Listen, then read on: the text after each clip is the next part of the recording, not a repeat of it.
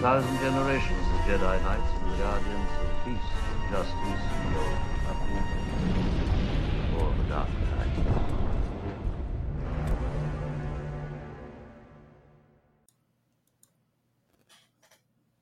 Welcome back to A People's History of the Old Republic. Episode seven point seven, Slam the Reset Button. Last time we watched the rise and fall of the Eternal Empire and saw the death of Valkorion.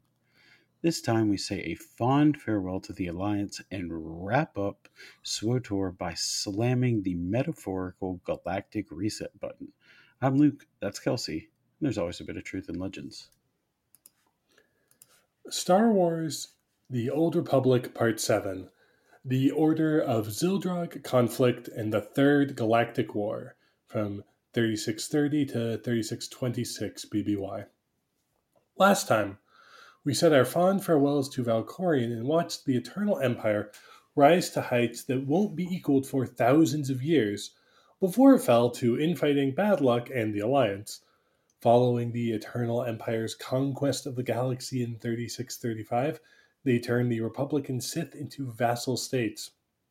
Four years later, the Commander, Lana Beniko, and Theron Shan formed the Alliance, gathering every friendship they could to fight the Eternal Empire using the resurrected gravestone as their flagship.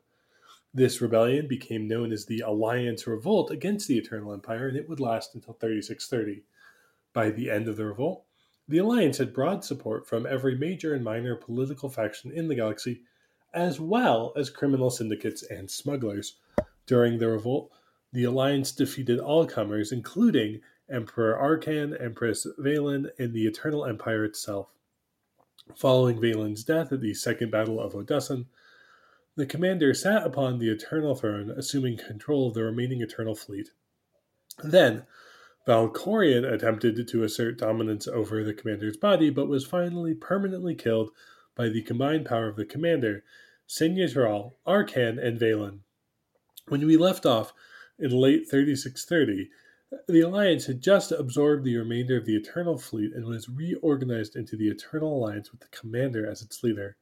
In this episode, we will talk about two conflicts spawned by the revolt, the Order of Zildrog campaign and the Third Galactic War.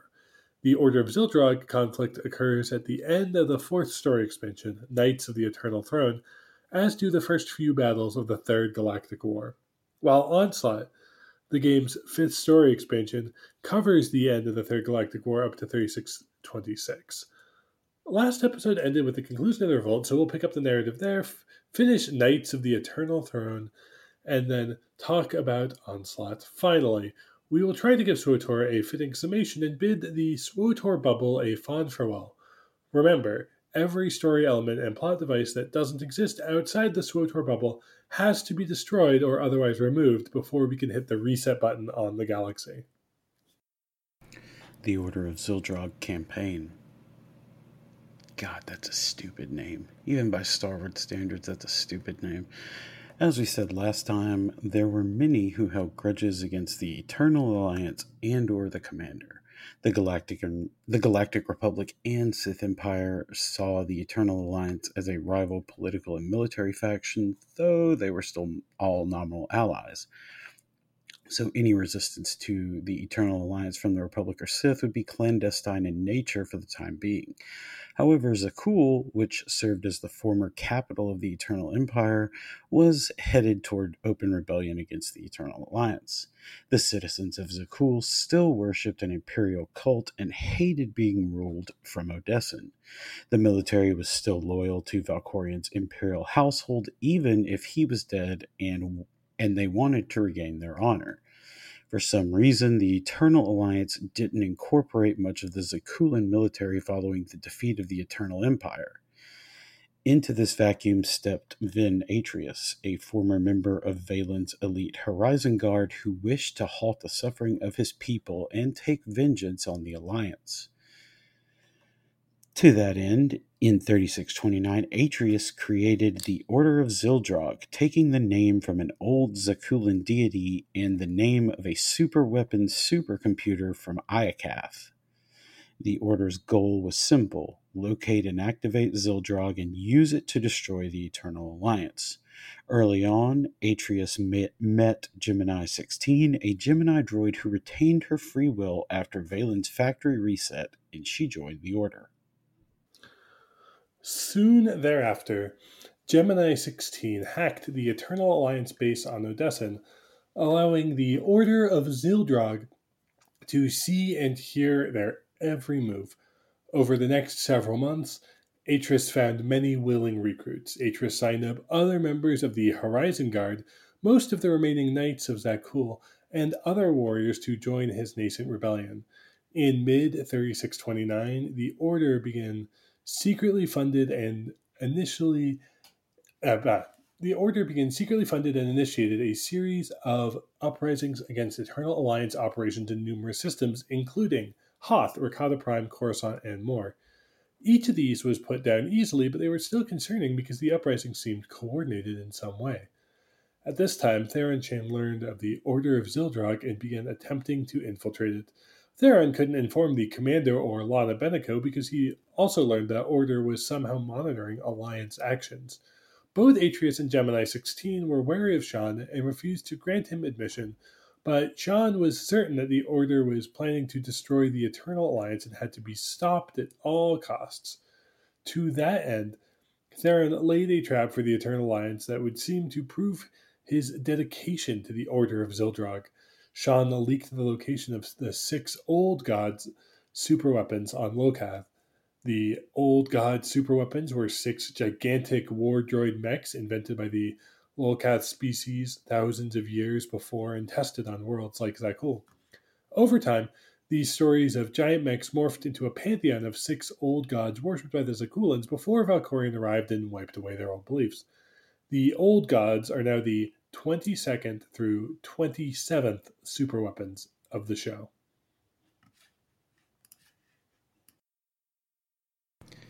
When we started keeping count of the superweapons, uh Yes, I just forgot that uh, that this is how Sotor was. Anyway, return to Iokath. In thirty-six twenty-nine, Theron and the commander traveled to Iokath and the gravestone, leading the Eternal Fleet. When the Alliance dropped out, dropped out of hyperspace, they found the Republic and Sith fleets preparing to resume hostilities for control of the Old Gods. At this point, a signal from Iokath severed the connection between the Eternal Fleet and Eternal Throne, disabling the entire fleet. The commander and Shan traveled to Iokath to investigate, meeting up with Lana Beniko. Over hologram, the commander attempted to mediate the situation between Republic Supreme Commander Jace Malcolm and Sith Empress Acina, but it soon became clear that neither side would budge and the Alliance would have to side with one of them. And this is where the Eternal Alliance really begins to run into problems. The commander chose the Republic, a move that sent Acina into a pretty justifiable rage, at least from her point of view. The Sith fleet quite literally saved the Alliance from destruction during Vaylin's invasion of Voss. Unfortunately for Empress Acina, the commander is doing a light side run. After siding with the Republic, the commander, Theron, and Lana coordinated with Jace Malcolm, which led to Theron and Jace finally reconciling their relationship. Fighting between the Republic and Sith began immediately, with the Sith making a base on Iokath's surface while Acina sought out the Old Gods. Republic troops pushed against the Sith base, while the commander and Theron went to stop Acina, but they were too late. Sith engineers had reverse-engineered Iokath tech to allow the Old Gods to be controlled via an Iokath throne, not unlike the Eternal Throne. Shan and the commander arrived as Acina sat on the throne, felt a shock through her body, and awakened the six superweapon mechs. However, the shock from the jury-rigged throne was so powerful that it killed Acina and knocked out the signal jamming the Gemini frequency, bringing the Eternal Fleet back online. Theron went to stop activation of the other mechs, while the commander ascended another throne and survived the shock.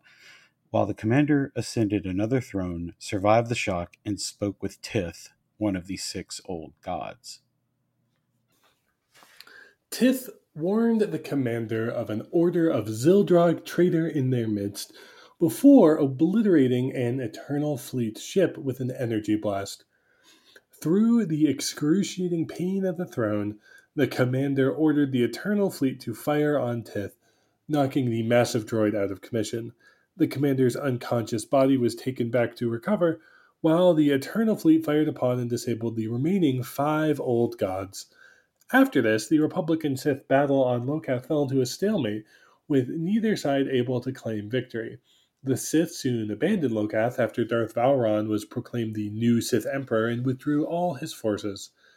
In the aftermath of Iokath, Vinn Atreus was still suspicious of Theron and demanded he prove his good intentions toward the Order by stealing a shipment of Adagon crystals from Umbara.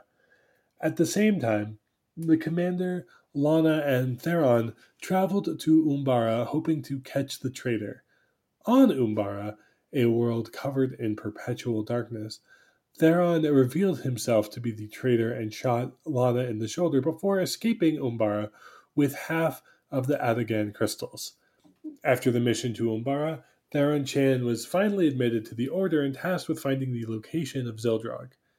Using his underworld connections, Shan traveled to Koporo, a world within the Chiss Ascendancy, and discovered that Zildrog was stored in one of Valkorion's underground vaults on Nathema. Upon receiving the location, the Order of Zildrog traveled to Nathema and began excavating the underground vault. However, Shan really was trying to bring down the Order, so he leaked the location to Lana Beniko via encrypted backchannels that only the two of them knew. The Nathema Conspiracy. In thirty-six twenty-eight, the commander and Lana traveled to Nathema in a shuttle, leaving Hilo Viz as acting admiral of the Eternal Fleet, which was mustered above Odessen. On Nathema, the Order of Zildrog had already unearthed Zildrog, the ancient superweapon supercomputer, and worked to bring it back online. Theron snuck away from the Order to rejoin the commander, commander and Lana. Despite their skepticism, the commander welcomed Theron back. The game makes it pretty obvious that Theron was only working with Zildrog to protect the Alliance, and he constantly left clues in places only Lana would know to look. The trio set off to stop Zildrog's activation, though they would arrive too late. Gemini sixteen began reactivating Zildrog, but then betrayed the Order, revealing that she only cared about destroying the Eternal Fleet that was her prison for so long. The trio of the commander, Lana, and Theron arrived but were detained by ray shields while Gemini sixteen had the last laugh. Gemini sixteen revealed that Zildrog had two separate forms that it could simultaneously control. The first is the supercomputer on Nathema, and the second is the gravestone. With Zildrog awakened and online, Gemini sixteen allowed Zildrog to piggyback onto the Gemini frequency so that he could control the gravestone remotely. After years of hibernation, Zildrog demanded a target to feed on, and Gemini helpfully pointed him to the Eternal Fleet above orbit, in orbit above Odessen. Zildrog connected to the gravestone remotely and piloted the ship into space. Then, with absolutely no warning whatsoever, Zildrog fired multiple blasts from the gravestone's omni-cannon, destroying the Eternal Fleet in moments. Zildrog then began recharging the Omni-Cannon and planned to turn it on Odessen. And for obvious reasons, Zildrog is now the twenty-eighth and twenty-ninth superweapons to appear on the show. Back on Nathema, the trio were freed from their ray shield and quickly destroyed Gemini sixteen, but the damage was already done. Theron attempted to shut Zildrog down, but was stabbed in the back with a lightsaber by Vinn Atreus. While the Omni-Cannon recharged, Zildrog shared some of its power with Atreus, who fought the commander and Lana but was ultimately killed. Before the weapon recharged, the commander destroyed Zildrog's supercomputer console on Nathema. Destroying the main console killed Zildrog, which activated the gravestone self-destruct protocols, causing it to explode over Odessen. With Zildrog's destruction, the Order of Zildrog campaign was over after almost two years. The Eternal Alliance technically won in that it survived as an entity while the Order of Zildrog and their namesake were both blotted out of existence. But the victory was nothing if not Pyrrhic. The Eternal Alliance lost the Eternal Fleet and the Gravestone in a five-minute span, and there's simply no way they could recover from that. Yes, the Alliance still had the Commander, a small ground army, and a mixed fleet of mostly smuggler ships, but that's about it. They weren't getting reinforcements from the Republic or Sith, and they certainly weren't getting any aid from Zakuul. So it was that the Eternal Alliance went from a galactic superpower to a largely forgotten quasi-governmental entity out in wild space.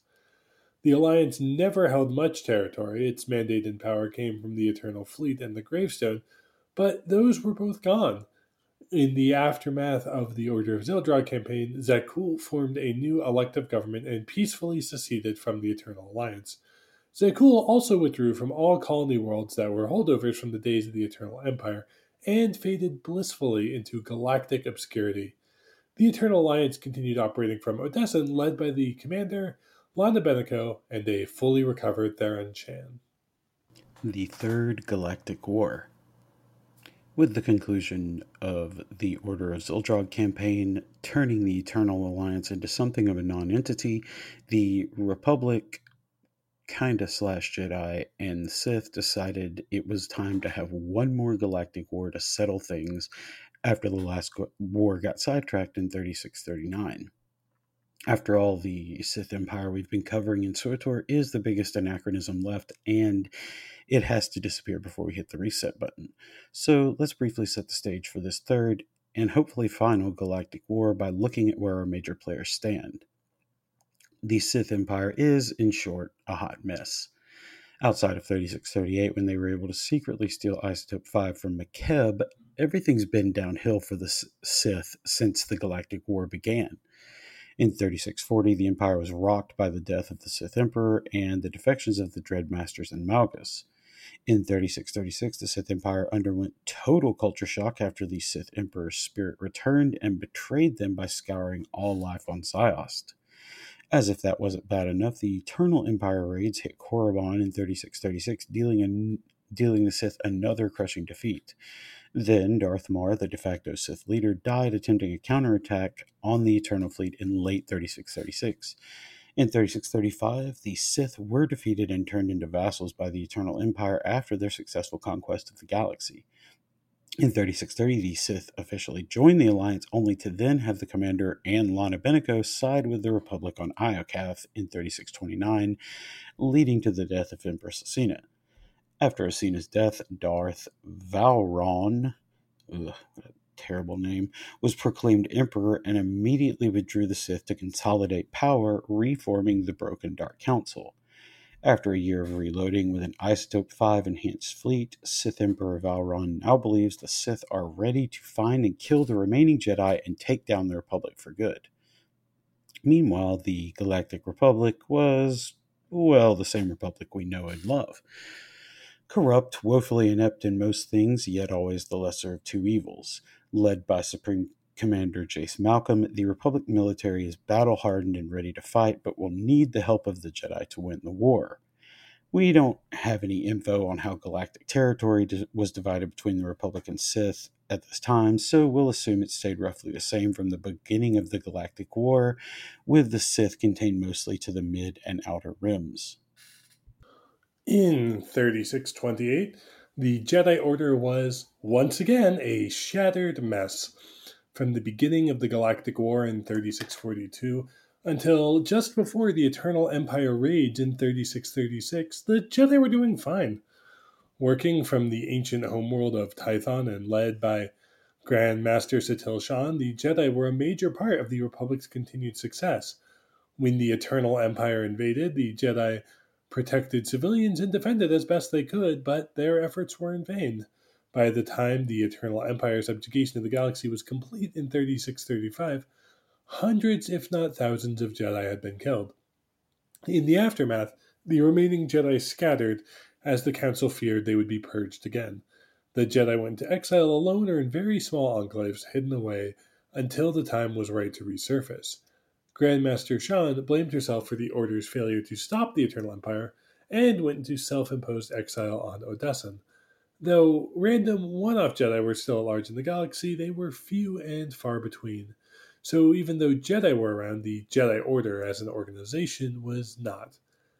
That started to change when Satele came out of exile after helping the commander in thirty-six thirty-one. With her hope for the future renewed, Grandmaster Shan began training a new generation of Jedi on Coruscant by thirty-six thirty. Unfortunately, Satele Shan and some of the young Jedi were infected with the Sith Plague around thirty-six twenty-seven after reviving Lord Scourge and Kira Carsen, each of whom had been in a years-long coma after destroying Valkorion's original body. In order to save those infected, Scourge and Carsen placed them in stasis aboard a ship that would travel undisturbed until a cure is found. However, other Jedi would soon leave their exiles, gather others, and rejuvenate the Order. By the end of the Third Galactic War, the Jedi will have recovered once again with some help from the Republic. The Mandalorians are still around in a diminished capacity, led by Shee Visla, aka Mandalore the Avenger.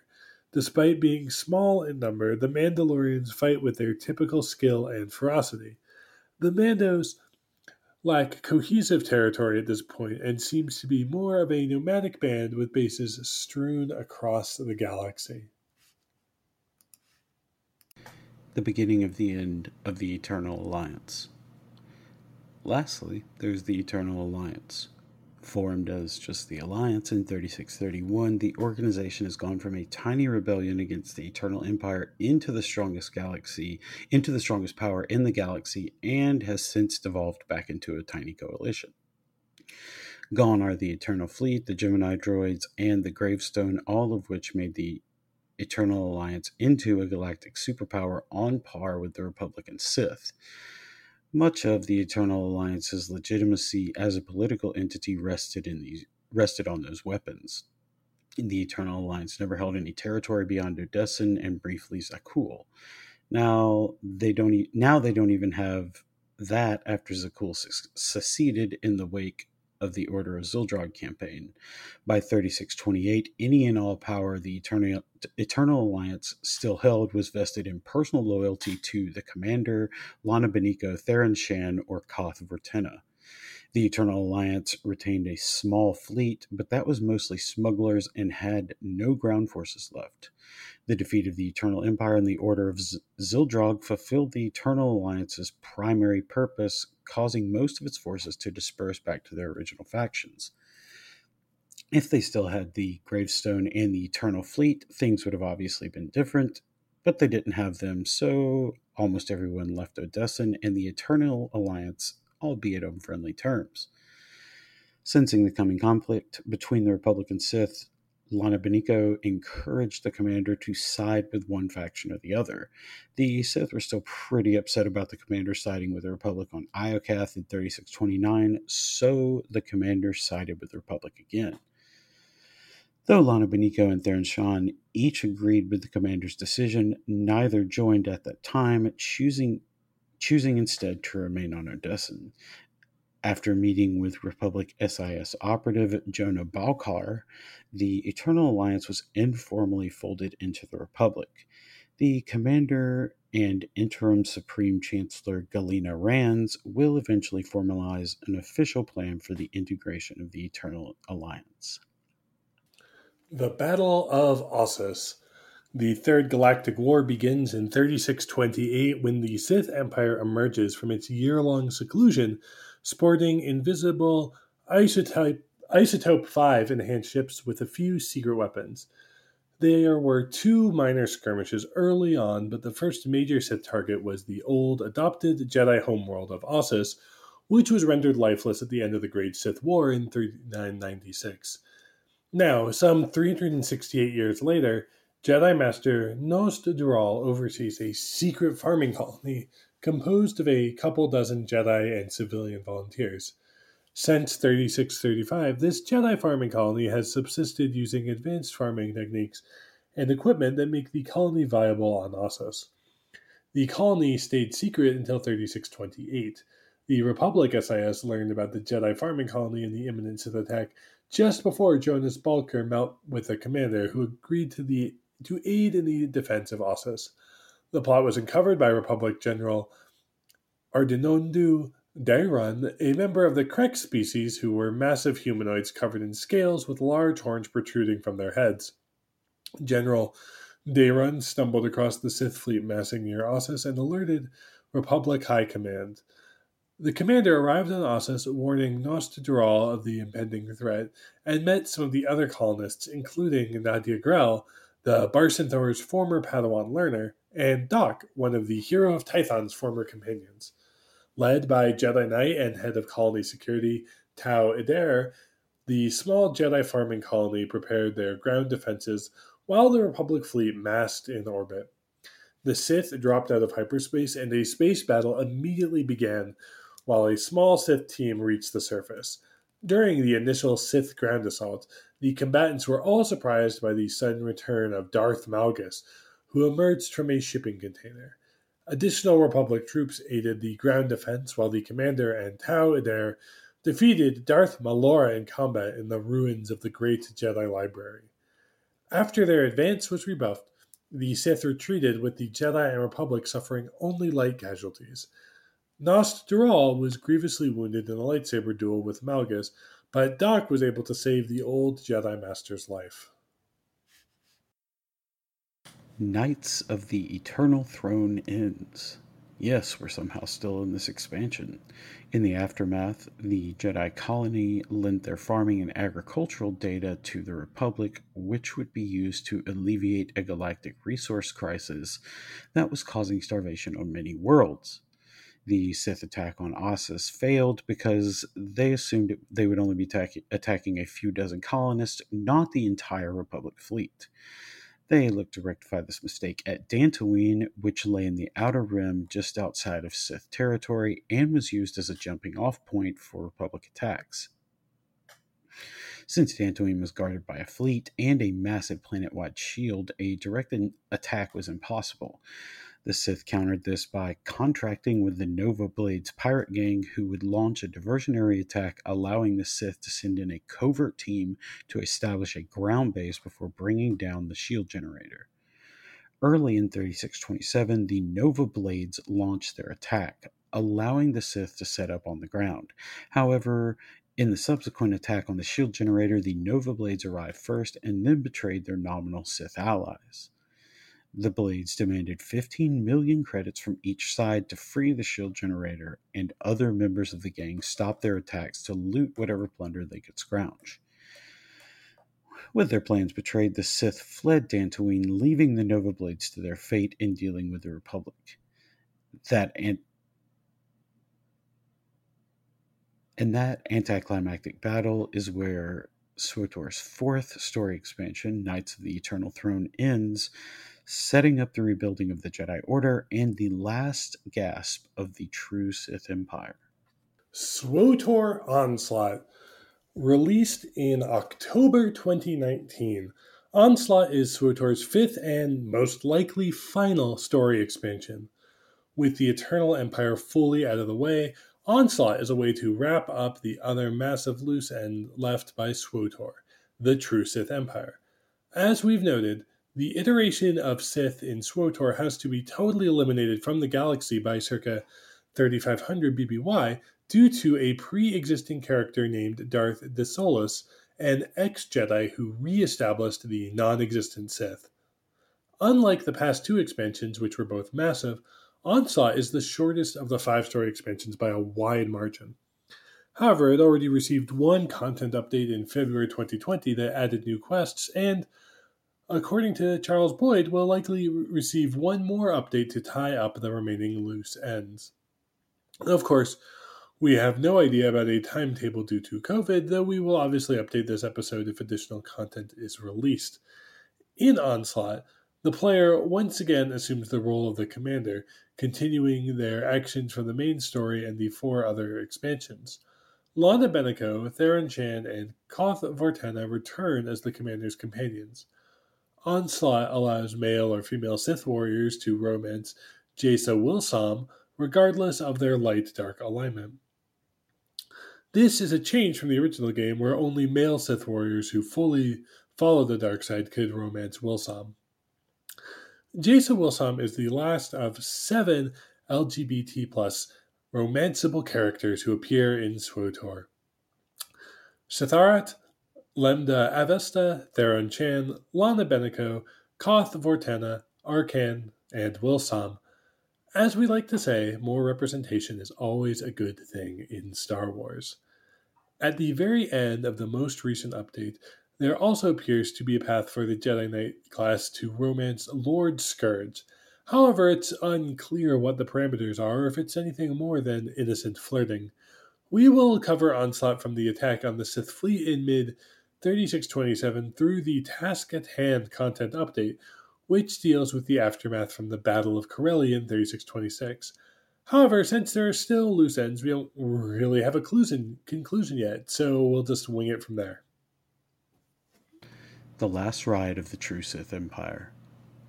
Though the Sith began the Third Galactic War with embarrassing defeats at Ossus and Dantooine, they could have won both. They could have won both easily, if not for bad breaks. General Dayron's discovery of the Jedi farming colony and Sith plans was pure happenstance, and the Nova Blade's betrayal was the only thing that kept them from achieving their goals at Dantooine. To Emperor Valron and the Dark Council, it appeared that the Sith were only unlucky in their first two losses, which is a matter of opinion, and that the Republic was vulnerable without the Jedi support, which is true. The Sith developed a plan to take advantage of the Republic weak, Republic's weakness before the Jedi could be reorganized. Remember, the Sith withdrew from the galaxy for a full year beginning in thirty-six twenty-nine. They spent that time well building a massive fleet con- which contributed greatly to the galactic resource crisis. They outfitted as many ships as possible with the remaining Isotope five and incorporated the fleet of silen- silencers that was under Darth Nox's control before their disappearance. The silencers were ship-mounted laser cannons that could fire on planets, devastating ground targets. A single one of them can't destroy a whole planet, but they can kill a lot of people regardless. With all their ships consolidated into a single fleet, the Sith could overwhelm the remaining Republic fleet. The Sith built their entire strategy in the Third Galactic War around Corellia and the Meridian Complex, an under-construction shipyard with new tech that could bring ship that could build ships three times faster and at a fraction of the energy cost.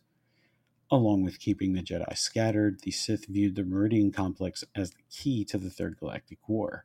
If they destroyed it, they undercut the ability, the Republic's ability to rapidly build ships and making their fleet unstoppable.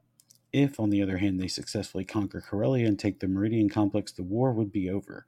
Having production capabilities of that magnitude on a core world near, near Coruscant would assuredly mean victory. Win at Corellia and the war is over. Lose at Corellia and your empire will blink out of existence in the aftermath. So it was that the Sith focused all their efforts around Corellia. The Sith plan was fairly simple. Draw as much of the total Republic fleet as possible away from the core worlds, destroy their refueling stations leading back to the core worlds, and then invade Corellia with far less resistance. By the time the Republic refueled, Corellia and the Meridian Complex would belong to the Sith. To this end, the Sith began sabotaging, attacking, and generally making trouble at refueling locations scattered throughout the inner and mid-rims. One such location was a refueling station built in a mined-out asteroid on the edge of Hutt space called Meksha. During the Hutt conquest of Makkab in thirty-six thirty-eight, Grithadar, a Nikto-slave, incited a slave rebellion against the Hutt masters on the refueling station. Teaming with mercenaries, pirates, and others, the slaves ousted the Hutts, declared their individual freedom, and seceded from Hutt space. Grithadar was given the title Huttbreaker, renamed the space station Meksha in honor of a fallen friend, and appointed a ruling council to run Meksha. For the past eleven years, Meksha has remained an independent refueling station that was sometimes used by Republic fleets heading toward the core worlds. During that time, Huttbreaker built a failsafe in case of invasion. If triggered, the failsafe would ignite all the fuel, causing a massive explosion that would kill everyone and destroy all nearby ships. In late thirty-six twenty-seven, the Sith sought to trigger Hudbreaker's failsafe while a contingent of the Republic fleet was refueling, killing two birds with one explosion, if you will. Unfortunately for the Sith, the commander was leading this Republic Armada, securing permission to dock, and beginning the lengthy refueling process. With the Republic ships immobilized, the Sith attacked, attempting to fight their way to Hutbreaker and trigger her failsafe. But it was not to be, as the commander rallied Republic soldiers and local Neksha groups to stop the Sith and avoid being blown to hell. In a brief skirmish, Neksha's defenders drove the Sith off the station while Republic ships were freed to combat Sith ships in space. The Sith fled in a chaotic retreat, Making the, marking the fourth consecutive defeat of the war after Ossus, Dantooine, and a random fleet battle the Republic won in an unknown system. While destroying Meksha would have been nice for the Sith, it paled in comparison to the importance of Onderon. Since it joined the Republic in four thousand two B B Y, Onderon has served as the main refueling station for, for Republic fleets heading toward the core worlds from the Outer Rim, due to its strategic location at the edges of the Inner Rim. When the Sith invade Corellia, any Republic ships attempting to reinforce Corellia from the eastern or northern parts of the galaxy would have to stop at Onderon for fuel. Eliminating Onderon would greatly delay large parts of the Republic fleet from arriving on Corellia until it was too late. This will be our third trip to Onderon after Tales of the Jedi and KOTOR two. Once again, Onderon's chaotic monarchy is being manipulated by agents of the dark side.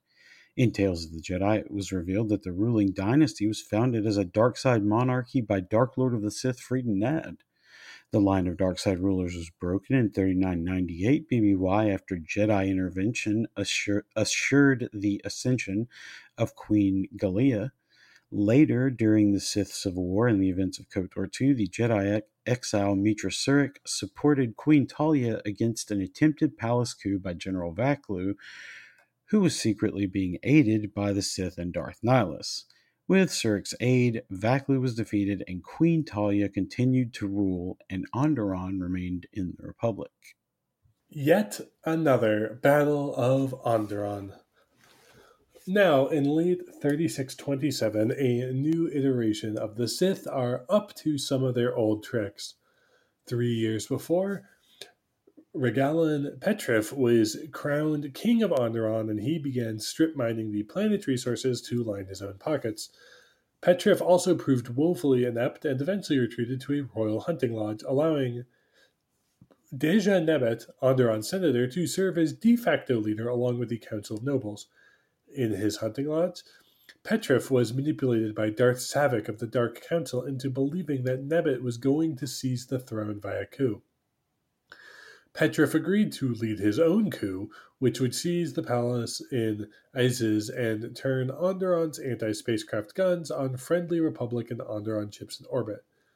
Petrev led the coup and attempted to take the guns, while his enforcer, Akoru, led the palace assault. In the end, Petrev was defeated as the commander, and their companions arrived to lend support to Senator Nebet. Petrev fled back to Darth Savik and left the planet, attempting to escape justice and make it to Sith space. However, after the commander defeated Savik, he gave up the location of Petrev's shuttle, allowing the Republic fleet to capture him. Meanwhile, in the palace, Senator Nebet fought Akoru in an honor duel. Though Akoru was a hulk of a man, Nebet was a former member of the Onderon Royal Guard, and she used those skills well, killing Akoru in a sword fight. When all was said and done, another Sith-backed coup of Onderon was stopped by Republic-slash-Jedi intervention, and the world's refueling station remained open.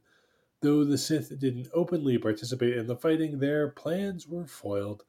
They would still attack Corellia, but their efforts to hamper Republic and Jedi reinforcements had all been in vain. Yet another Battle of Corellia. By early thirty-six twenty-six, the Sith window to attack was closing rapidly. Within days, the Meridian Complex would go online, and the Republic fleet would have the capacity to crush the Sith once and for all. The Sith Empire gathered every warship they could find, totaling hundreds of warships and well over one hundred thousand crew and troops, then divided them into thirds. Darth Krovos was given one, while Darth Malgus was given control over the other two-thirds. Malgus's two fleets, armed with the silencers, dropped out of hyperspace and immediately began the attack, while Corvos's, Krovos's ships came out of hyperspace on the other side of the planet, unleashing an, or, an orbital bombardment. During the initial attack, Malgus led a team of shuttles cloaked with Isotope five to land on the surface and begin the attack on the Meridian Complex. General Dayron learned of the attack moments before the Sith arrived and ordered every ship that the Republic could find to reinforce Corellia. The response was slowed by the fact that they had to refuel, but at least Mekshah and Onderon were still open. The commander arrived with their companions and went to aid in the defense of the Meridian Complex along with Tau Adair and her new Padawan, Arn Perelin. Many of Nos Dural's Jedi colonists aided in defending Corellia, as did the local Jedi who were in exile there. Corellia always produced a great number of Force sensitives during the New Jedi Order area, era, and this was true even in the Old Republic. One Corellian Jedi, Jakir Halcyon, is almost certainly a distant relative of Nija and Skara Halcyon, the parents of Valenhorn and the grandparents of Coronhorn. The space battle was fierce as silencers blasted away at Corellia's surface, but the Republic fleet took the upper hand and began to drive the Sith, the, ugh, the Sith fleets back. On the surface, the commander dueled Darth Malgus in the Meridian Complex. Up close, it was clear Malgus had even more extensive cybernetics done since his apparent death on Ilum. The commander downed Malgus, but the cybernetic Sith Lord pulled the ceiling down on top of them both rather than face judgment. In the rubble, the commander was alive, but Malgus's body was never recovered.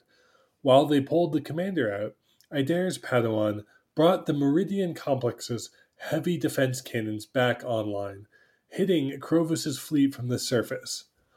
Whatever hopes the Sith Empire had of defeating the Republic died on and above Corellia when those anti-spacecraft guns came back online. All three of the Sith fleets were battered from the planet and from the Republic fleet in space. On the ground, the commander's victory over Malgus allowed the assembled Jedi to reassert control of the Meridian Complex.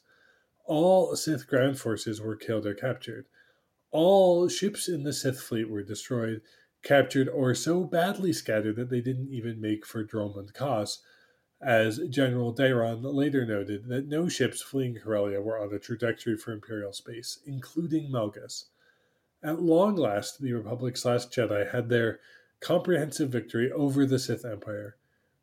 In the aftermath, the victors celebrated and began making plans for the future.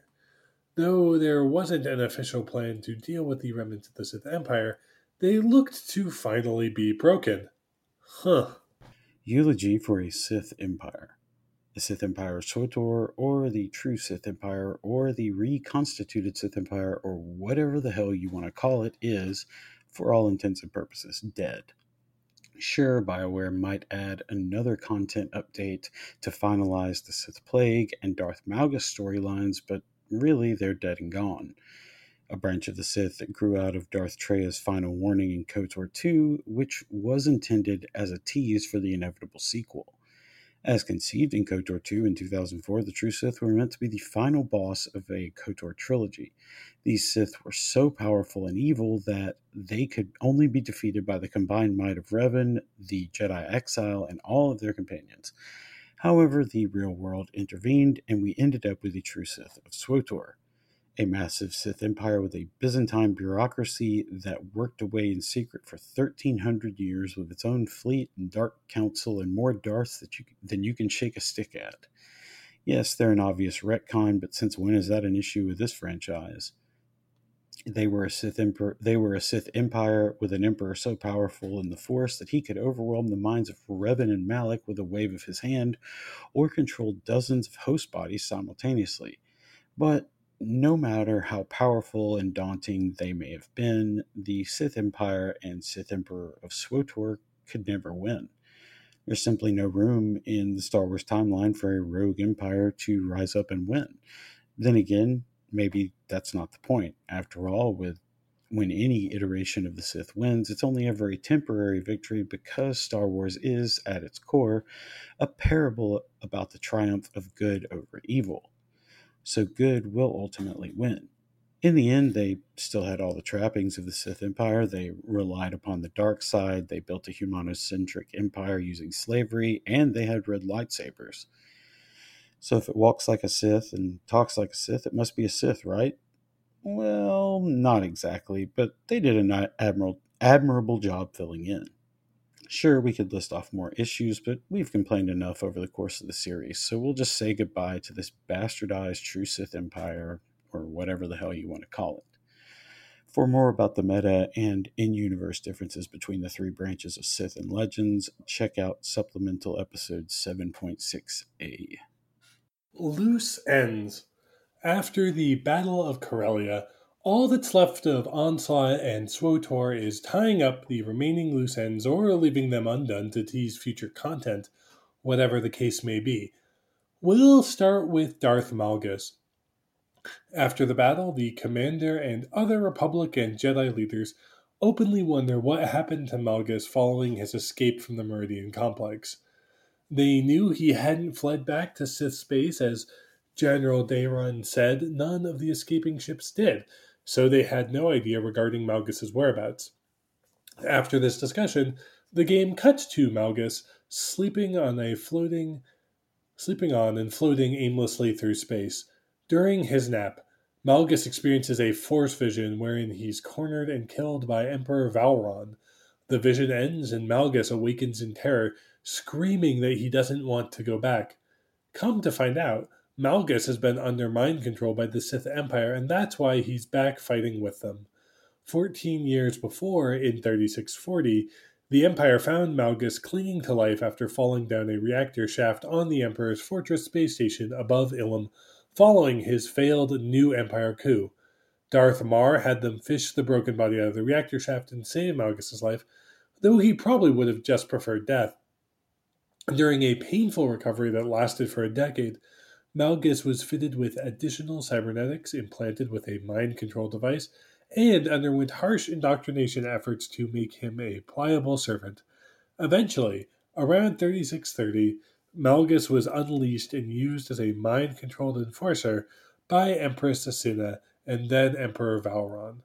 Finally, after unsuccessfully leading Sith forces during the Third Galactic War, the Force Vision in thirty-six twenty-six brought Malgus to his senses, and he realized he had to fix his head. The last time we see Darth Malgus, he piloted his ship toward Dantooine, where he believes he can find a cure for the Sith mind control and indoctrination.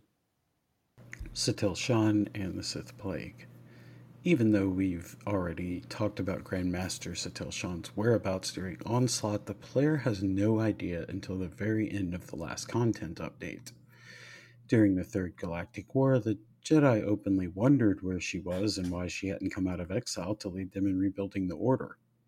General Dayron even attempted to find Grandmaster Shan when he learned of the impending, impending Sith attack on Ossus, but to no avail.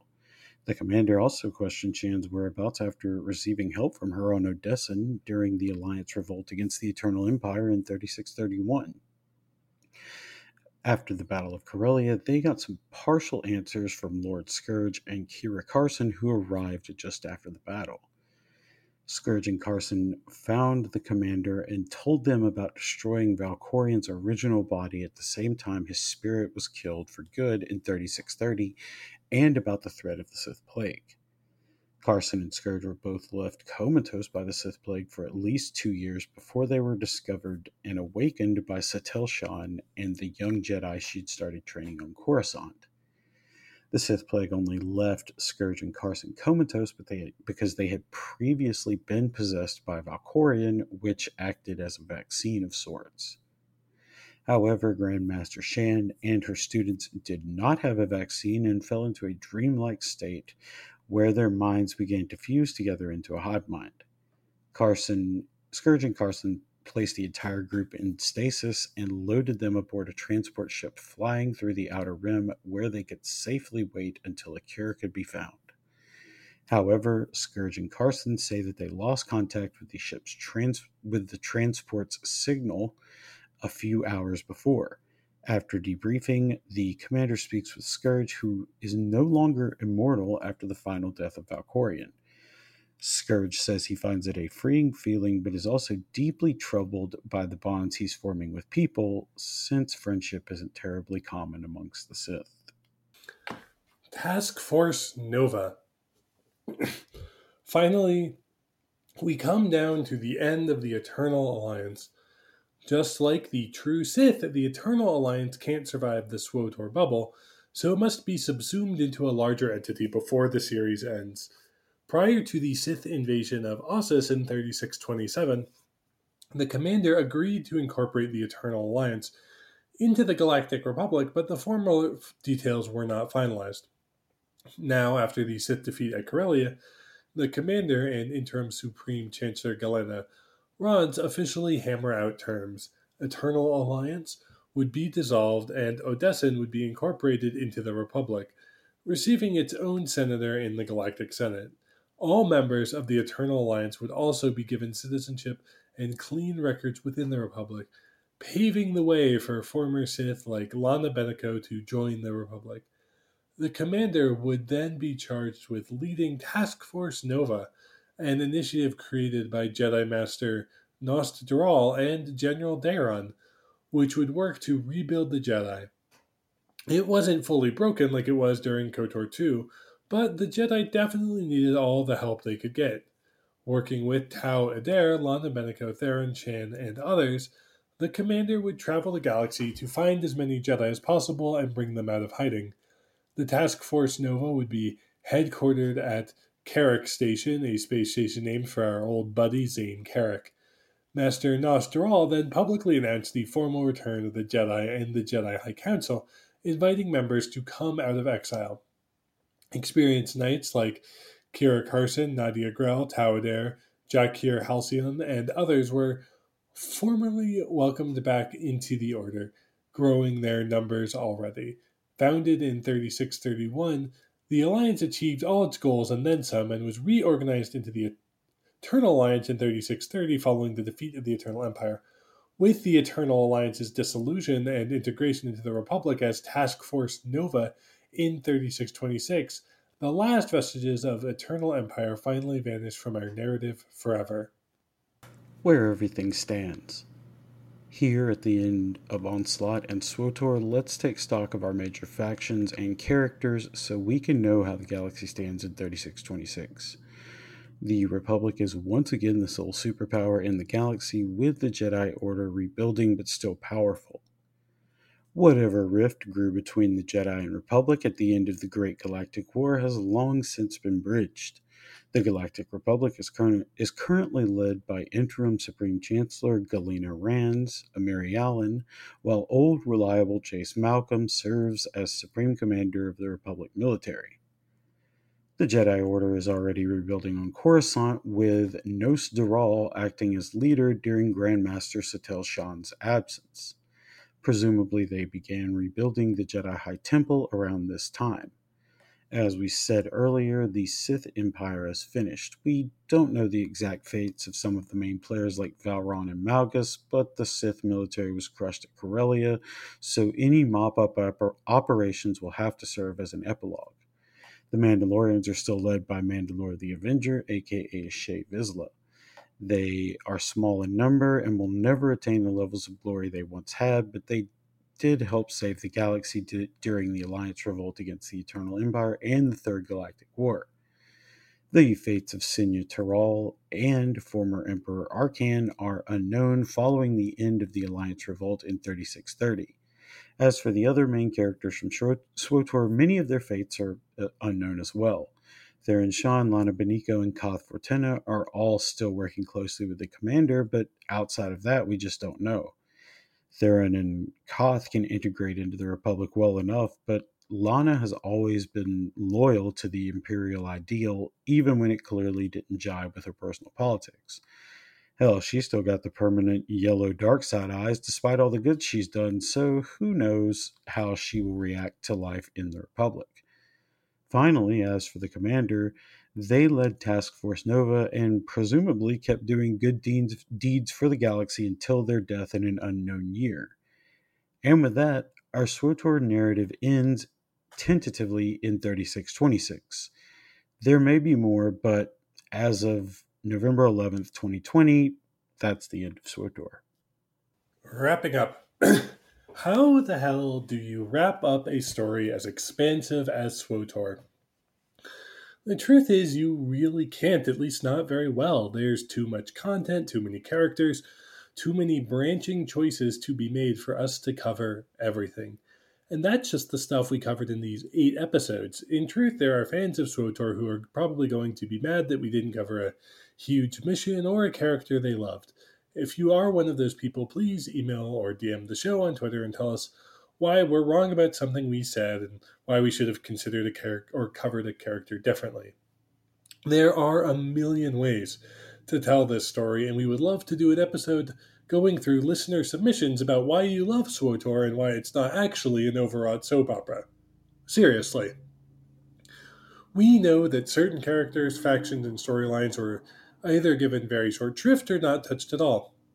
Further, even though they were central to part of our narrative, we still didn't do justice to excellent characters like Lana Beniko, Nos Dural, and Darth Marr. We know we didn't cover the class characters in enough depth, or especially for particularly beloved classes like the Imperial Smuggler, whose arc was written by Alexander Freed. Then there are the paths not taken, the stuff we missed because the commander was doing a light side run. By way of example, Theron Shan's end is absolutely heartbreaking if the commander sides with the Sith Empire on Iokath during the Order of Zildrog campaign. Theron will remain loyal to the commander, but during the subsequent fighting, Jace Malcolm is killed trying to raise the old gods and defend the Republic. Being partially responsible for his dad's death breaks Theron, and he departs the Alliance, turning into an alcoholic vagabond who spends his remaining years giving all his money away to charities in a vain attempt to assuage his guilt. We could go on and on, but the point is we know we missed some things in the telling because the series was never meant to be comprehensive of everything in the game or its five-story expansions. Hell, S W TOR has multiplayer modes like a Galactic Starfighter that we didn't even talk about. Not to mention there's four full-length novels, seventeen short stories, three comic arcs, one reference book, and five cinematic trailers. So, for everything we missed, skipped, or didn't cover enough, please accept this as our humble apology. Continuity, canon alerts, et cetera.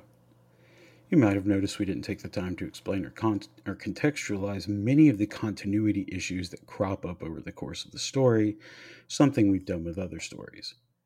One reason is simply time. We don't have enough time to explain every issue we find. Excuse me. The other reason is that S W TOR is the only ongoing story in Legends, and being the only one still telling a story in that continuity buys them some leeway. There's also a weird Lathe of Heaven effect that S W TOR, current, that S W TOR currently has, wherein the things that we call continuity issues in S W TOR end up becoming part of the new canon. Now, only one of these qualifies as a canon alert, the rest are just plot points that are mirrored in the new canon. By now, by now you're confused, so here are a few examples. In KOTOR, the Endar Spire is shown blowing up in space, leaving only a tiny amount of debris, but in S W TOR, players can visit the wreck of the Endar Spire on the surface of Terrace. The same exact continuity issue later uh, showed up in two thousand nineteen's The Rise of Skywalker, where the heroes visit the ruins of the second Death Star, even though it clearly exploded into space debris in Return of the Jedi. Okay, so that okay, that's not much so far, but let's keep going. Early in the events of S W TOR, we learn that Mitra Surik refused to become one with the Force upon her death and instead chose to remain by Revan's side and aid him during his imprisonment. We sniggered at we sniggered about Surik's wait and pass at the time, but it's now a piece of canon after a new reference book says that Leia did the same thing to bring her son back from the dark side in The Rise of Skywalker. During the series, we met several we met several th- thousand of the Sith Emperor's host bodies, including the children of the Emperor who didn't even know they were possessed. Another new reference book now confirms that this is how the resurrected Palpatine used Snoke as a puppet, saying Snoke may not have even been aware of his true master, which was a key aspect of the Children of the Emperor. Another recurring aspect of SWTOR was the Sith Emperor's constant ability to cheat death through various hosts and rituals, much like Palpatine surviving Return of the Jedi and reappearing in The Rise of Skywalker. In SWTOR, we also see the Sith Empire build, or the Sith Emperor build a second empire with a massive fleet and secrecy, something even in-game dialogue notes as far-fetched. Uh, of course, it also became a canonical plot point when Palpatine showed up in The Rise of Skywalker with a secret empire called the Sith Eternal.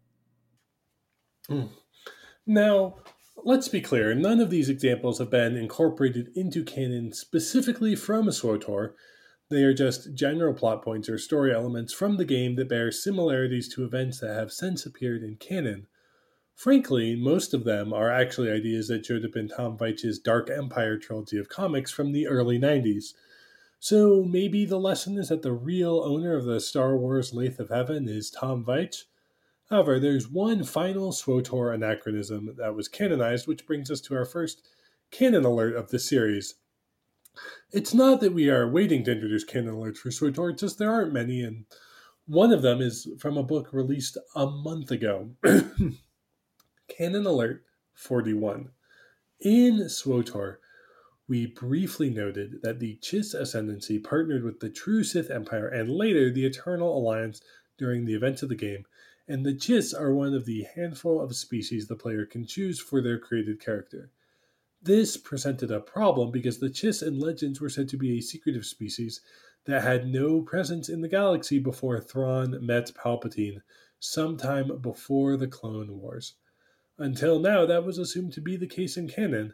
However, Timothy Zahn's new novel, Theron Ascendancy Chaos Rising, which was released in September twenty twenty, changes the legend's history.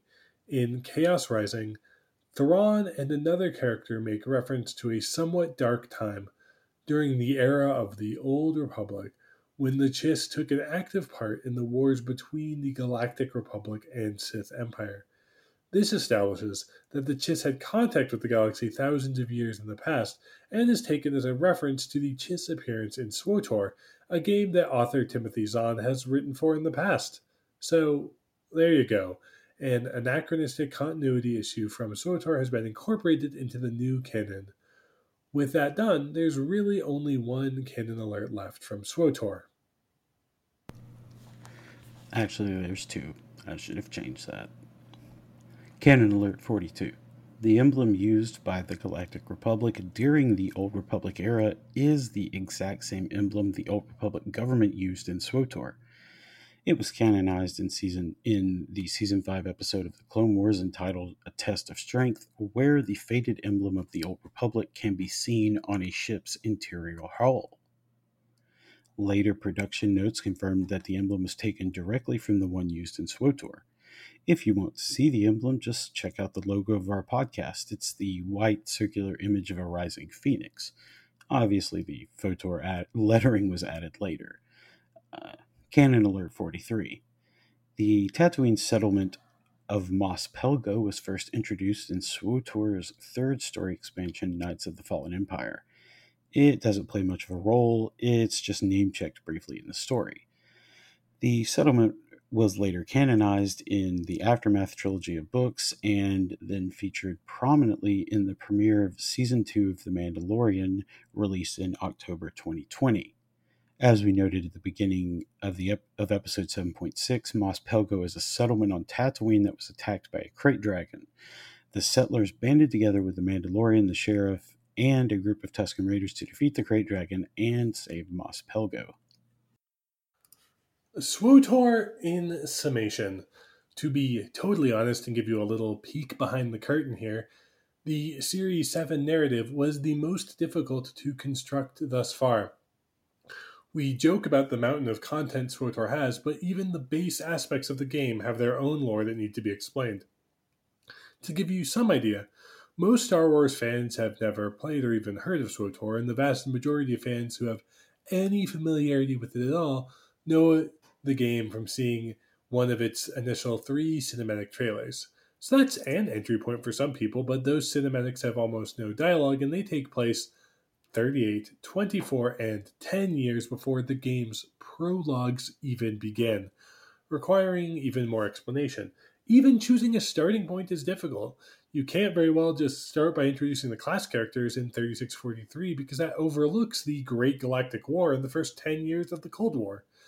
Not to mention that you really need to start with the Revan novel to understand how we got from KOTOR and KOTOR two to SWTOR, and that novel mostly occurs in thirty-nine fifty. But then, you still have to differentiate the true Sith Empire with the Sith we're used to, so that takes us back to five thousand B B Y, when the original Sith Empire was fractured following the Great Hyperspace War. Even then, you have to introduce the game's central figure, the Sith Emperor, who goes by no less than four different names or titles, inhabits dozens of host bodies, and was born in five thousand one hundred thirteen B B Y. Finally, we have a good starting point in five thousand one hundred thirteen, which is only one thousand four hundred seventy years before the game's prologues actually begin. Now, what were we talking about? Reset. The goal was to build a SWTOR narrative that even casual fans could follow from thirty-six eighty-one, when the true Sith reemerged, until thirty-six twenty-six, when Onslaught presumably ends. That seventy-five-year period covers the Galactic War, the Cold War, or I'm sorry, it covers the Great Galactic War, the Cold War, the Galactic War, the Eternal Empire raids and subsequent invasion, the Alliance Revolt against the Eternal Empire, the Order of Zildrog campaign, and lastly, the Third Galactic War. Obviously, we had to make room in the narrative for background on the true Sith, the Sith Emperor, the Eternal Empire, and our brief detour from the narrative to introduce the class characters. We know that the amount of content was like trying to drink from a fire hose, but hopefully this series gave you a good outline of SWTOR. Or maybe you just let it happen. At the beginning of SWTOR, we said the events take place within a bubble, and indeed they do.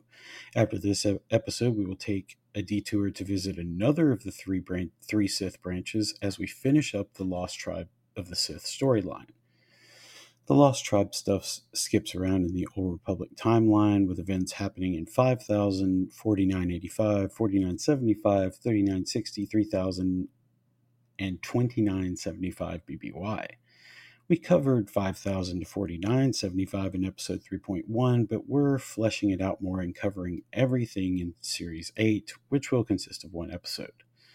That will include meta about the Lost Tribe and all of their various adventures. If you're confused, that's okay, because it's a little confusing, but we'll sort it all out in series eight. After that, we'll finish up the Old Republic stories in series nine, covering the new Sith Wars, Darth Bane's adoption of the Rule of Two, and the and the Ruusan Reformation. On that note, we'll slam the reset button on the galaxy and say goodbye to SWTOR. Well, unless you hear an epilogue after this, in which case BioWare did add a new content update for SWTOR, and we recorded a short epilogue to this episode about it. Otherwise, enjoy the reset. Thank you for listening to this episode of A People's History of the Old Republic. Next time, we will talk about the strange history of the Lost Tribe of the Sith in Series eight. You can follow us on Twitter at PhotorPod, or email us at photorpodcast at gmail dot com. I'm at AthertonKD on Twitter. And I'm at LucasAmazing on Twitter. Thank you again, and may the Force be with you.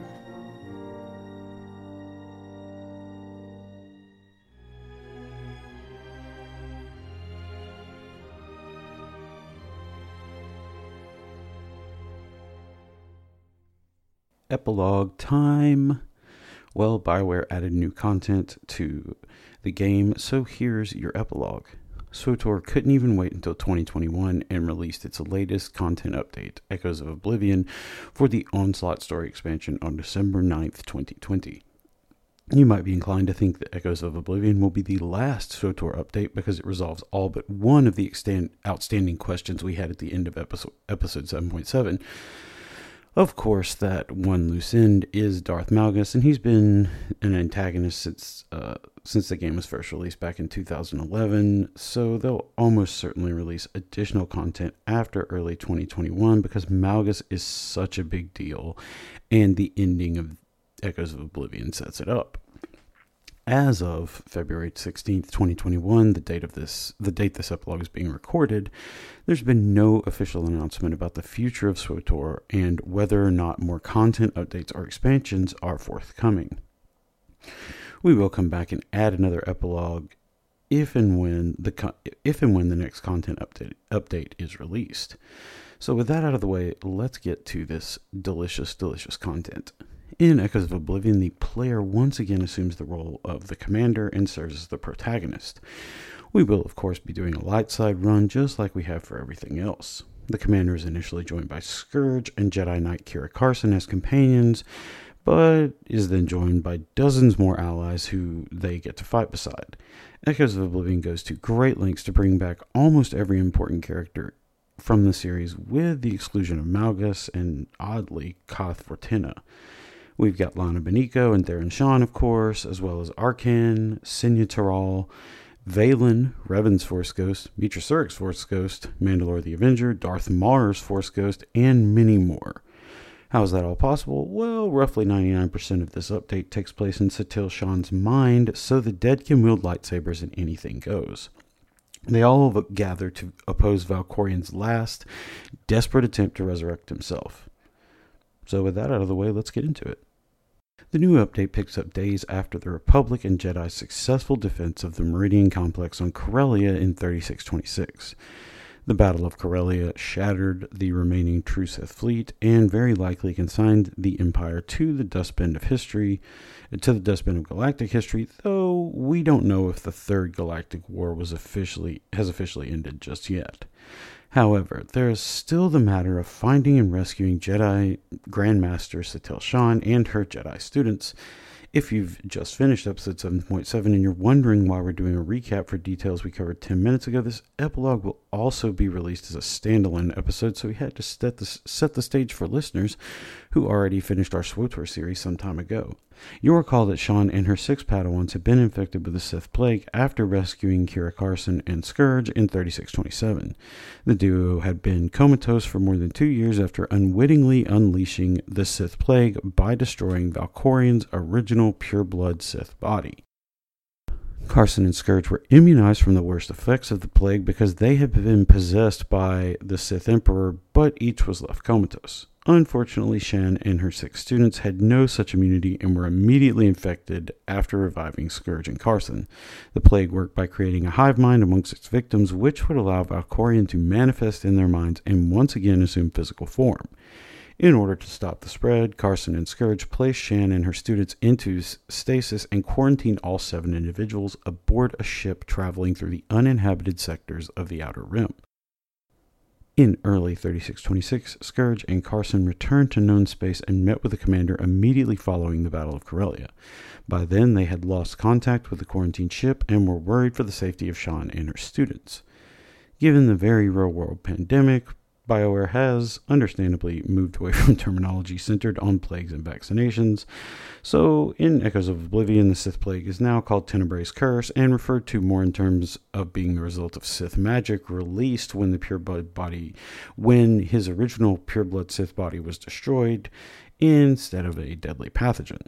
But enough of that recap, let's get on with the action. Echoes of Oblivion begins when the astromech T seven oh one, piloting a ship through the Outer Rim in search of the missing quarantine ship containing Shan and her students. After some fruitless searching, T seven finally hit pay dirt and sent word back to the commander, Kira Carsen, and Scourge on Odessen. However, during the call, T seven's ship was attacked and the transmission dropped, causing everyone on Odessen to spring into action. Scourge and Carsen suspect that the Emperor's hand is behind the attack on T seven as they want to resurrect the Sith Emperor no matter what. Initially, the commander, Scourge, and Carsen vow to go alone so that no one else will be possessed and turned by Valkorion's spirit, but it won't be that easy. Theron Shan demands to join the mission to do everything possible to save his mother, while Arcann and Senya Tyrol say that they will go to help, Valkor- help defeat Valkorion once and for all. Lana Beniko wants to go but can't, but, but can't because she hadn't been previously, previously possessed and is force sensitive, something Valkorion would feed upon. Beniko, Beniko stays behind on Odessen while the rest of the group travel to the quarantine ship in an unknown Outer Rim system. There they find no trace of T seven's ship, but are attacked by members of the Emperor's Hand, whose ship was quickly shot down by Arcann and Senya's shuttle. The ship's then docked with the ship with the quarantine ship containing Shan and her students. The Emperor's Hand members the Emperor's Hand members controlled the ship, but their efforts to access the Jedi with them were frustrated for days by an unknown entity that was later revealed to have been T seven. The Emperor's Hand were a secretive dark side organization who served Valkor who served Valkorion alone and had been seeking ways to resurrect him for years. Each member was force sensitive, and they were given numerical ranks based based upon their order of entry into the Emperor's Hand organization. Back in episode seven point four, we met Servant one and Servant two during the Sith Warriors class character storyline. That was in thirty-six forty-two, but sixteen years later, the longest-serving member is Servant four, who is leading the attack on a quarantine ship. She is accompanied by Servants fifteen and twenty-two, both of whom are killed, killed by Scourge shortly after boarding. The group split up and jettisoned all li- the group split up to search the ship and jettisoned all life craft and ships to prevent anyone from being affected and, es- and escaping. During the search, the commander and Scourge found the bodies of members of the Signs of Zakuul, a group of seers loyal to Valkorion. They were then confronted by the Force Ghost of Revan, who said that Valkorion was trying to make himself remake himself in S- Satele Shan's mind. Valkorion planned to hollow out Shan's mind, use her body as a vessel for his spirit, and then rule the galaxy. It soon became apparent that Revan had been secretly leading Scourge on the search, and that Scourge kept it a secret because Kira didn't trust Revan after all that dark side stuff in the Shadow of Revan expansion. With the ship secured and all escape routes locked down, the commander and their allies converged on the bridge. They arrive just as the remaining members of the Emperor's Hand gain entry to Satele and her Padawans and place their body in a ritualistic formation with Shan in the center and six students encircling their master. Servant four is in the process of killing the last of the Scions of Zakuul, who have been protecting the Jedi from corruption by the Emperor's Hand.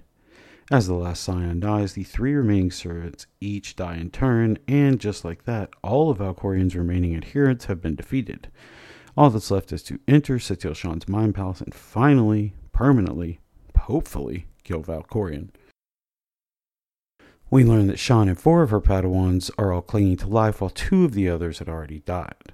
The group acted quickly, and the commander, Kira Carsen, Scourge, Senya Tyrol, and Arcann each took position around the comatose Jedi. Kira would lead them in deep meditation, which they would use to enter Satele's mind and attempt to destroy their enemy within. Theron Shan opted to look after the ship and protect everyone because he didn't want to venture inside his mother's mind. As the group meditates together, they enter Satele's mind but are separated, save for the commander and Carsen, who wake up next to one another.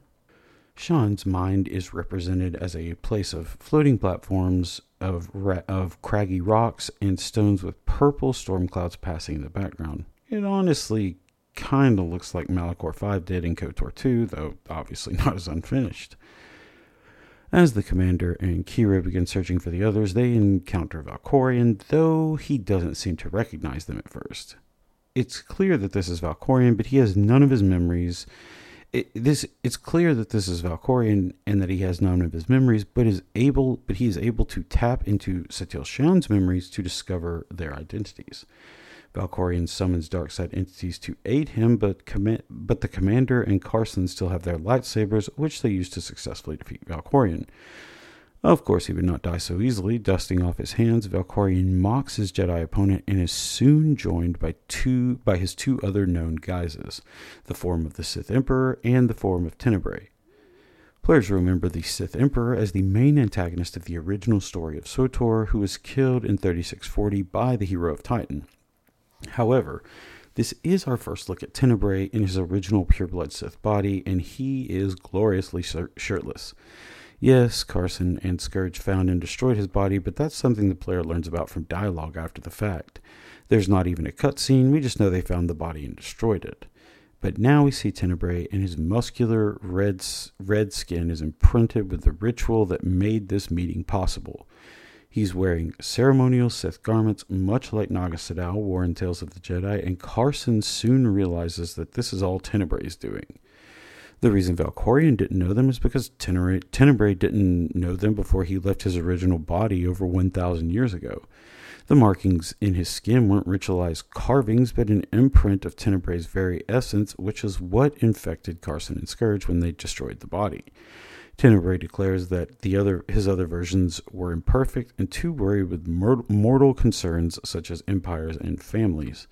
Neither Valkorion nor the Sith Emperor is calling the shots here. Instead, each is subservient to Tenebrae, and he aimed to succeed where they had failed, utilizing all three forms to resurrect himself within Shan's body.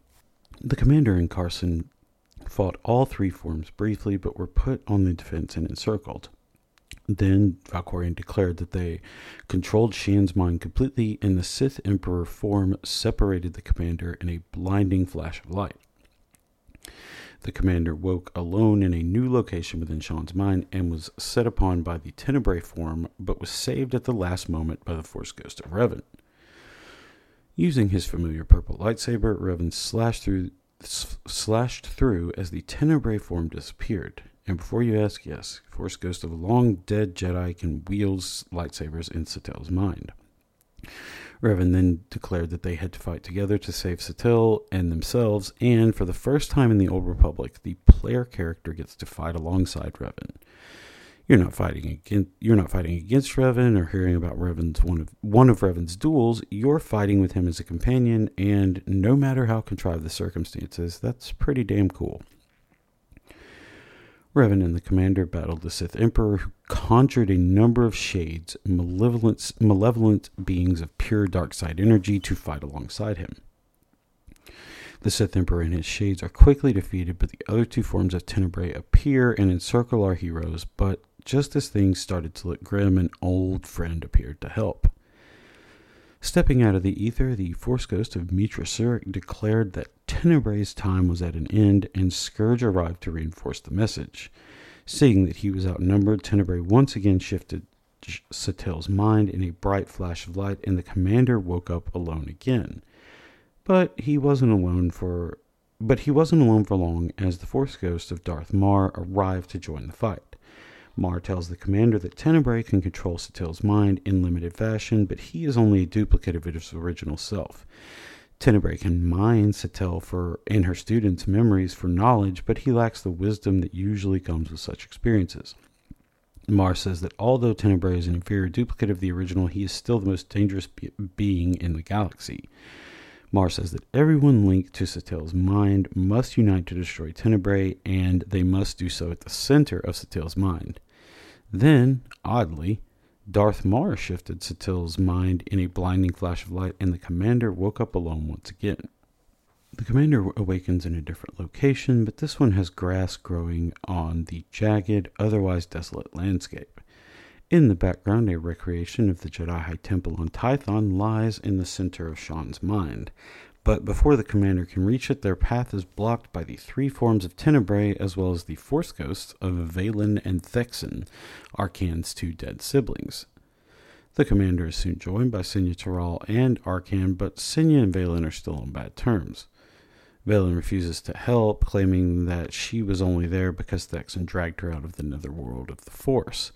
However, during this encounter, Senya realizes she must admit her own mistakes to Vaylin and try to make things right. Senya confesses that she was scared to act against Valkorion to stop her husband from caging and constraining Vaylin. At this, Vaylin seems to relent from her anger at Senya and Arcann and decides to lend her power to stop Tenebrae. Valkorion attempts to control Valen's mind, but Vaylin had long since broken his chains, and she blasted the Valkorion form out of existence with Force Lightning. Then Arcann, Senya, Vaylin, and Thexen attacked Tenebrae together to give the commander a chance to reach the Jedi Temple at the center of Satele's mind. There, Grandmaster Satele Shan waits, meditating with her students' bodies lying around her in a circle. But before the commander can awaken Shan, all three forms of Tenebrae appear within the temple. Tenebrae proclaims that he controls Shan's mind and then draws upon the dark side to unleash a massive blast of force energy, dis- destroying the recreation of the temple. In spite of the effort of Satele Shan, her students, the commander, and their many allies, it appeared that Tenebrae was just too strong. He destroyed the Jedi, the last bit of pro- the he destroyed the Jedi Temple, the last bit of protection left in Satele's mind, and was prepared to destroy the last vestiges of Satele and take control. But looks can be deceiving, and as we all know, Satele Shan is no weak-willed puppet. As Valkorion and the Sith Emperor gloat over their victory, Shan rises from her meditation and rips victory from the jaws of defeat one last time. It's a trap. Grandmaster Satele Shan revealed that everything happening within her mind was part of a trap meant to ensnare and destroy Tenebrae once and for all. She knew that Tenebrae was too proudful, and he would attempt to dominate the mind of the master, not one of her weak students, and Satele was ready.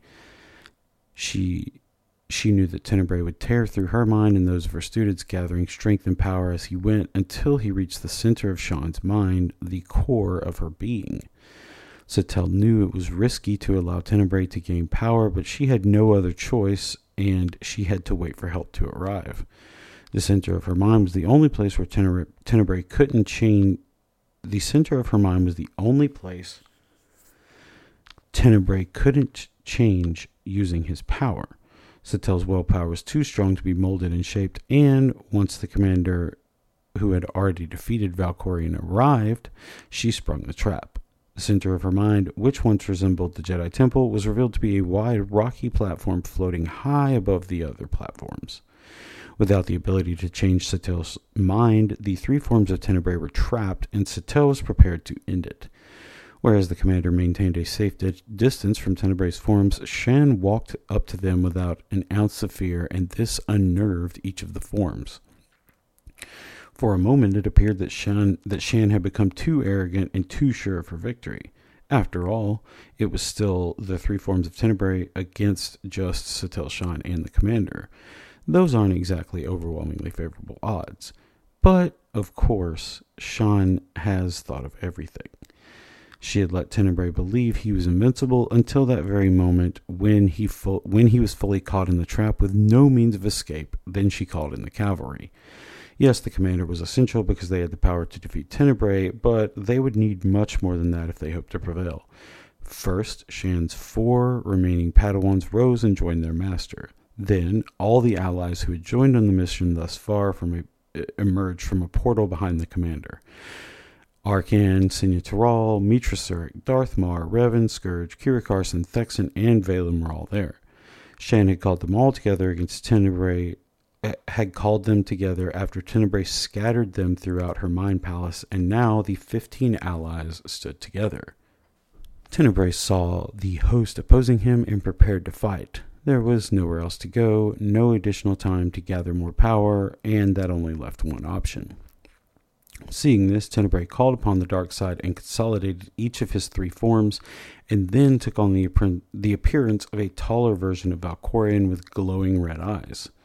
He also summoned more dark side shades to aid against so many enemies. A ferocious battle ensued that saw Valkorion unleash torrents of force lightning and absorb several deadly lightsaber blows only to keep fighting. Valkorion was eventually defeated, but the Sith Emperor form emerged to take up the fight. Even taller than the Valkorion form, the Sith Emperor wielded a massive red lightsaber and had grown, and had grown to double the, the height of an average human. The Sith Emperor lashed out, throwing his opponents back and barraging them with dark side energy. He also unleashed even more shades to obstruct and delay the commander and their allies, but Satele gave strength to her comrades and healed those who were wounded, sustaining the fight.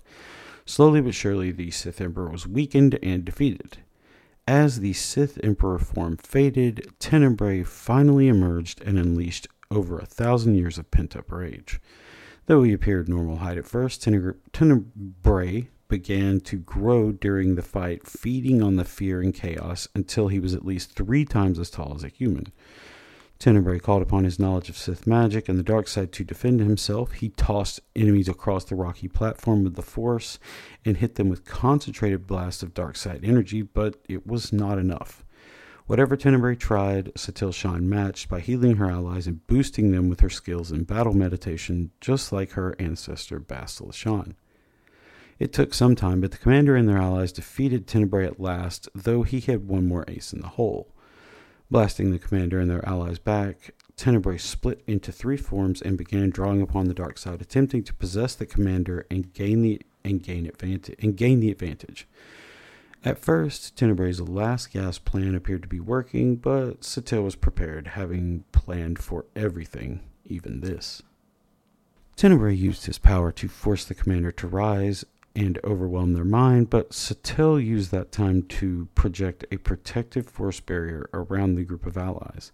This allowed the others to rise and lend their strength to, co- to the commander to fight off Tenebrae.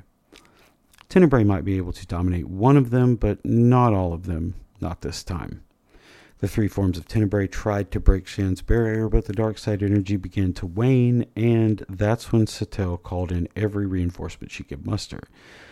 Suddenly, the platform was pil- was filled with projections of hundreds of beings who had opposed Tenebrae over the millennia, most of whom were long dead. Much like the conclusion of Avengers Endgame, the reinforcements poured in from portals in Shan's mind. These new faces form into three groups, those wronged by, Val, those wronged by Valkorion, those wronged by the Sith Emperor, and then everyone else who held a grudge against Tenebrae generally. Representatives or force projections of, of everyone that Tenebrae had betrayed, manipulated, and murdered all gathered against him. A host of Zakuulan civilians, members of the Knights of Zakuul, and members of the Scions of Zakuul gathered behind Senya, Arcann, Thexen, and Vaylin to oppose Valkorion. Next, the children of the Emperor, such as Jedi Master Sio Bakarn and Suri, gathered behind Kira Carsen and Scourge to oppose the Sith Emperor. Finally, Jedi and members of the true Sith Empire who were killed during the scouring of Zyost gathered behind Mitra Surik to oppose Tenebrae. In total, hundreds stood on the platform in Shan's mind, but they represented millions, millions more who had stood up against Tenebrae in one way or another.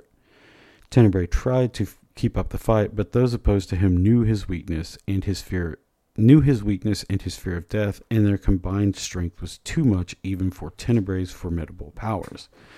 Finally, Revan stepped forward and said that the Force always seeks balance, and the three forms of Tenebrae began to falter.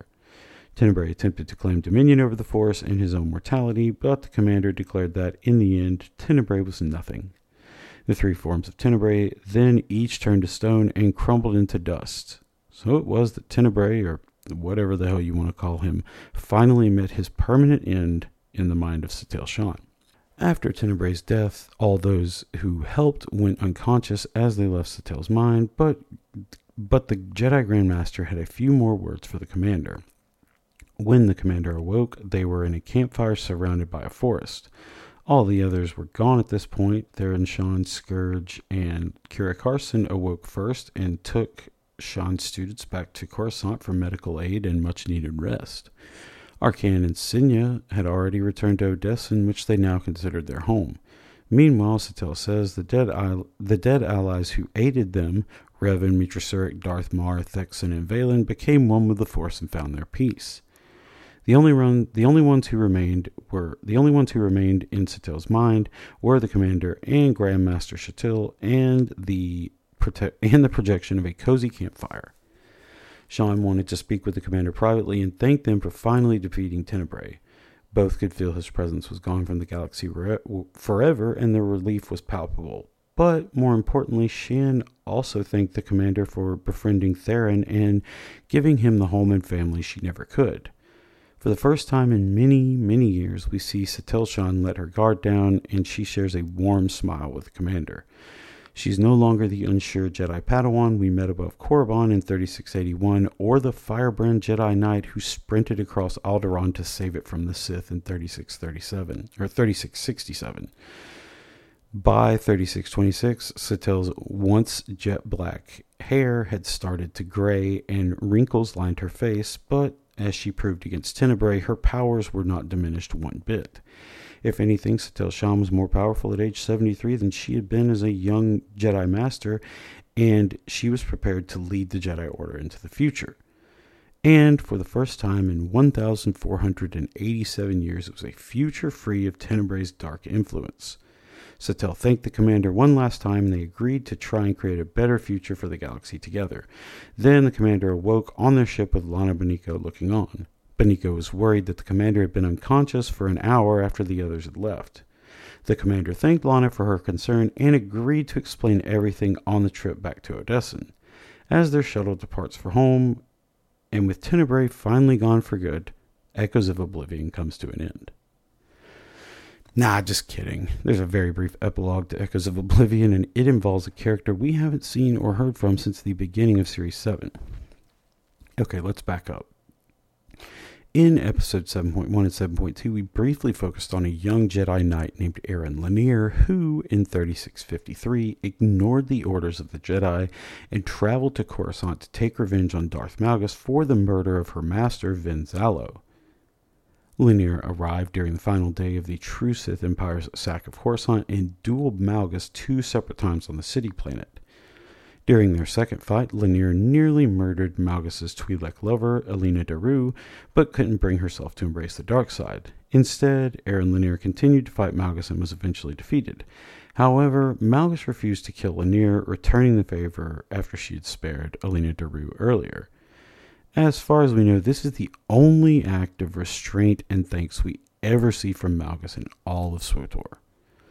After escaping Coruscant, Lanier was exiled from the Jedi Order for disobeying rules and nearly restarting the Great Galactic War while the, the peace treaty was being hammered out. The young Jedi accepted her exile, though they left an avenue open for her to return in the future if she wanted.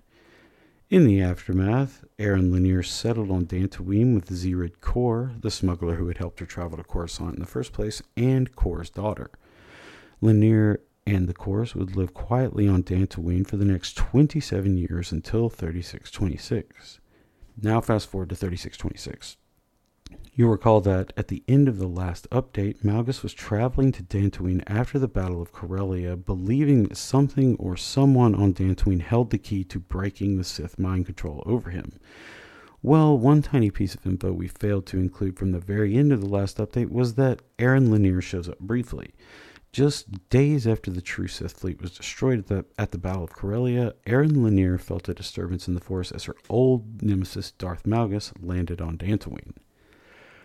We don't know what transpired between Lanier and Malgus at that time, whether he took Kor and his daughter hostage or asked for asylum or something else, because it's only a half-second glimpse.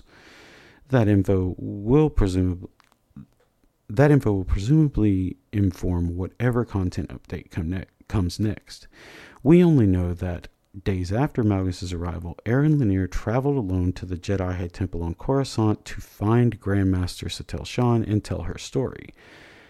In the present day, shortly after the death of Tenebrae in thirty-six twenty-six, the Jedi Temple is bustling and Shan has resumed her old post as the leader of the Order. As Echoes of Oblivion ends, Lanier enters the temple and approaches Shan, who's very interested to hear her story, though the exact nature and circumstances are left completely ambiguous. Then the screen fades to black and leaves us with a cliffhanger about the fate of Darth Malgus, who now serves as the lone remaining loose end from SWTOR. Of course, that cliffhanger almost certainly means that there will be at least one more content update for SWTOR to settle the fate of Malgus and explain the end of the true Sith Empire once and for all. Back in Episode seven point one, we said the series would follow the careers of Satele Shan and Darth Malgus directly. We just didn't know how right we would end up being. They started out as bitter enemies dueling on a space station above Korriban and have since risen to claim power and utterly failed in their endeavors. Now, after Echoes of Oblivion, Satele Shan's story has wrapped up quite quite nicely, and she's back serving as the Grandmaster of the Jedi Order. So it only makes sense that we would get one final content update to wrap up Darth Malgus' story too. With that, we'll end this epilogue in thirty-six twenty-six B B Y with the fate of Malgus and the contents of Lanier's story as yet unknown. That's where everything from that's where everything in SWTOR, from the prologues to the most recent update for on, for the Onslaught story expansion, stands as of February sixteenth, twenty twenty-one. We'd say this is the end of SWTOR, but that seems unlikely. That seems highly unlikely, so we'll just say, see you next epilogue. And with that, thank you once again for listening to A People's History of the Old Republic. Since I am not good at these things, I am not going to do the outro. But I did want to thank you once again for listening and say, may the Force be with you.